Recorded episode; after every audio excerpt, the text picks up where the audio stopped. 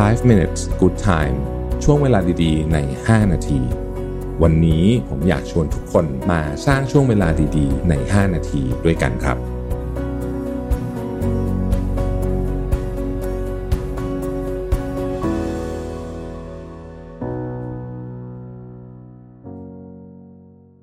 ได้เวลาพัฒนาทักษะใหม่ให้ประเทศไทย Mission to the Moon Reskill Thailand ต่อยอดความเชี่ยวชาญด้านสื่อออนไลน์ที่เข้าใจคนทำงาน สู่การเป็นผู้นำในการพัฒนาทักษะใหม่ กับ Mission Academy คอร์สพิเศษ โดยรวิทย์หานอุตสาหะอ้ำสุภกร และทีมงาน Mission to the Moon Media เตรียมรับชมการถ่ายทอดสด เปิดตัวโปรเจกต์ใหม่ ฟรี วันเสาร์ที่ 26 กุมภาพันธ์ 2022 เวลาหนึ่งทุ่มเป็นต้นไป ผ่านช่องทาง Facebook และ YouTube ติดตามรายละเอียดเพิ่มเติมได้ที่ mission to the moon co สวัสดีครับ 5 minutes นะครับ คุณอยู่กับรวิศ หาญอุตสาหะครับ วันนี้ผมเอาบทความจากคริสติน่าสแกรานะครับ ชื่อว่า The Key to Living a Meaningful Life นะฮะมาเล่าให้ฟังนะครับ เขาบอกว่าพื้นฐานของชีวิตที่ดีและมีความหมายเนี่ยต้องถูกสร้างทั้งจากความสุขแล้วก็ความทุกข์ด้วยนะฮะเป็นมุมมองที่น่าสนใจทีเดียวนะครับ เขาบอกว่าเวลาเรามองเรื่องของชีวิตที่เต็มไปด้วยความหมายแล้วก็เขาใช้คำว่าเป็น richer and fulfilling life เนี่ยนะฮะจริงๆ มุมมองเรื่องของความทุกข์เนี่ยมักไม่ค่อยถูกหยิบยกขึ้นมาพูดบ้างนัก แต่จริง ๆ แล้วเนี่ยมันมีความสำคัญมากเลยทีเดียวนะครับ ข้อแรกเนี่ยเขาบอกว่าการที่เรายอมรับว่าชีวิตจะต้องมีความทุกข์หรือเขาใช้คำว่า embrace pain เนี่ยจริงๆ มันหมายถึงว่า ไม่ใช่แค่ยอมรับแต่เข้าใจด้วยว่าชีวิตมันก็เป็นแบบนี้แหละนะฮะ เขาบอกว่าเมื่อไหร่ที่เราทำแบบนั้นเนี่ย เราจะเปิดให้ชีวิตของเราเนี่ย เป็นทางเลือกที่เราเลือกว่าโอเค เราจะยอมรับกับเรื่องนี้นะครับ คือเมื่อเมื่อเมื่อเราเปลี่ยนมุมมองนิดหนึ่งเนี่ยนะฮะเราเปลี่ยนมุมมองว่าเราเลือกที่เราจะจะต้องประสบกับเรื่องนี้ประสบกับความไม่สบายกายไม่สบายใจบ้างเนี่ยนะฮะเราจะเปลี่ยนความสัมพันธ์กับความเจ็บปวดนะครับเขาบอกว่าพอมันเปลี่ยนเป็นว่า เอ้ย เราเลือกที่เออเราเข้าใจแล้วเราเลือกที่จะอยู่กับมันให้ได้เนี่ยนะฮะความทุกข์จากเรื่องเนี้ยมันจะน้อยลง แล้วเราจะหาความหมายจากความทุกข์หรือความไม่สบายกายไม่สบายใจเนี่ยมากยิ่งขึ้นนะครับเขาบอกว่ายอมรับมันนะฮะอย่าอย่าปฏิเสธการมีอยู่ของความทุกข์นะความเจ็บปวดต่างๆนะครับ อันที่สองเขาบอกว่าให้โฟกัสชีวิตเนี่ยกับสองเรื่องนะฮะเรื่องที่หนึ่งก็คือเรื่องของความหมายนะครับ แล้วก็อีกเรื่องหนึ่งก็คือจุดประสงค์นะฮะ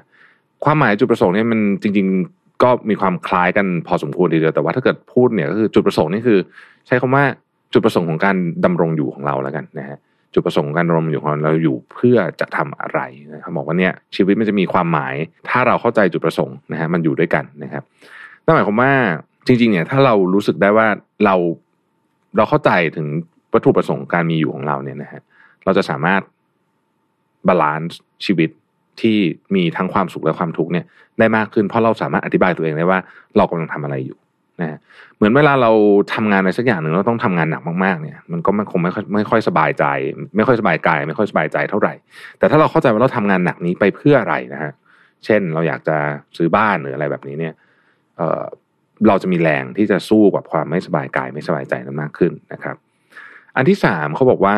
อยู่กับปัจจุบันนะฮะ ซึ่งอันนี้มันเป็นเรื่องที่สำคัญมากบอกว่าคนส่วนใหญ่เนี่ย ใช้ชีวิตอยู่กับไม่อดีตก็อนาคตก็คือกังวลกับเรื่องอดีตนะครับ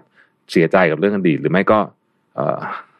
วาวุ่นใจกับเรื่องที่มาไม่ถึงนะฮะคิดว่าจะเป็นนู่นเป็นนี่ทำให้คนนอนไม่หลับอะไรต่างๆนานามากมายนะฮะจริงเขาบอกว่าเวลาเรา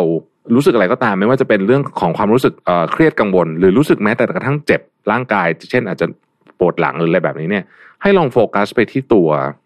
ความเจ็บปวดนั้น แล้วถามว่า ณขนาดนี้ร่างกายเราเนี่ยนะครับหรือว่าจิตใจของเราเนี่ยกำลังประสบกับอะไรอยู่นะครับเวลาเราโฟกัสไปที่ร่างกายของเราแทนที่จะหนีมันเนี่ยความเจ็บปวดของร่างกายและจิตใจเนี่ยแทนที่จะหนีมันเนี่ยนะฮะมันทำให้สมองเราเนี่ยเริ่มเรียนรู้ว่าไอ้นี่คืออะไรกันแน่นะครับ แล้วมันจะสามารถที่จะคล้ายๆกับอธิบายได้ว่าอ๋อเรื่องนี้มันเกิดขึ้นเพราะอะไร แล้วมันจะดูน่ากลัวน้อยลง พอมันดูน่ากลัวน้อยลง เราก็จะกังวลน้อยลง นะครับแล้วเราก็จะคล้ายๆ กับบริหารจัดการมันได้ แล้วก็ในที่สุดเราก็จะยอมรับมันได้ด้วย ข้อที่สี่นะครับเขาบอกว่ามันสำคัญมากที่จะต้องเออให้เครดิตกับตัวเอง กับเรื่องที่เราเคยทำในอดีตที่สำเร็จ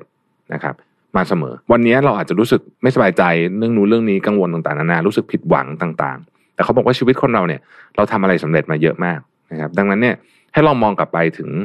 ถึงสิ่งที่เรา ทำมาที่สำเร็จไปแล้วบ้างนะครับ มันเป็นกำลังใจที่ดี แน่นอนเราไม่ได้จะยึดติดอยู่กับความสำเร็จในอดีตเพียงอย่างเดียว แต่มันเป็นเหมือนกับแรงคอยผลักให้เราเนี่ย ไปเดินไปข้างหน้าเราก็สอนเราได้ด้วยจริงๆแล้วเนี่ยเออมันก็มีเรื่องที่เราทำได้ดีในอดีตเช่นกันนะครับบอกว่าพื้นฐานที่ดีของชีวิตเนี่ยคือการ balance ระหว่างความสุขและความเจ็บปวดนี่แหละนะครับ และนี่คือพื้นฐานที่จะทำให้ เรามีชีวิตที่เรียกว่า fulfilling life ได้นะครับ ขอบคุณที่ติดตาม 5 minutes นะครับ สวัสดีครับ 5 minutes good time ช่วงเวลาดีๆ ใน 5 นาที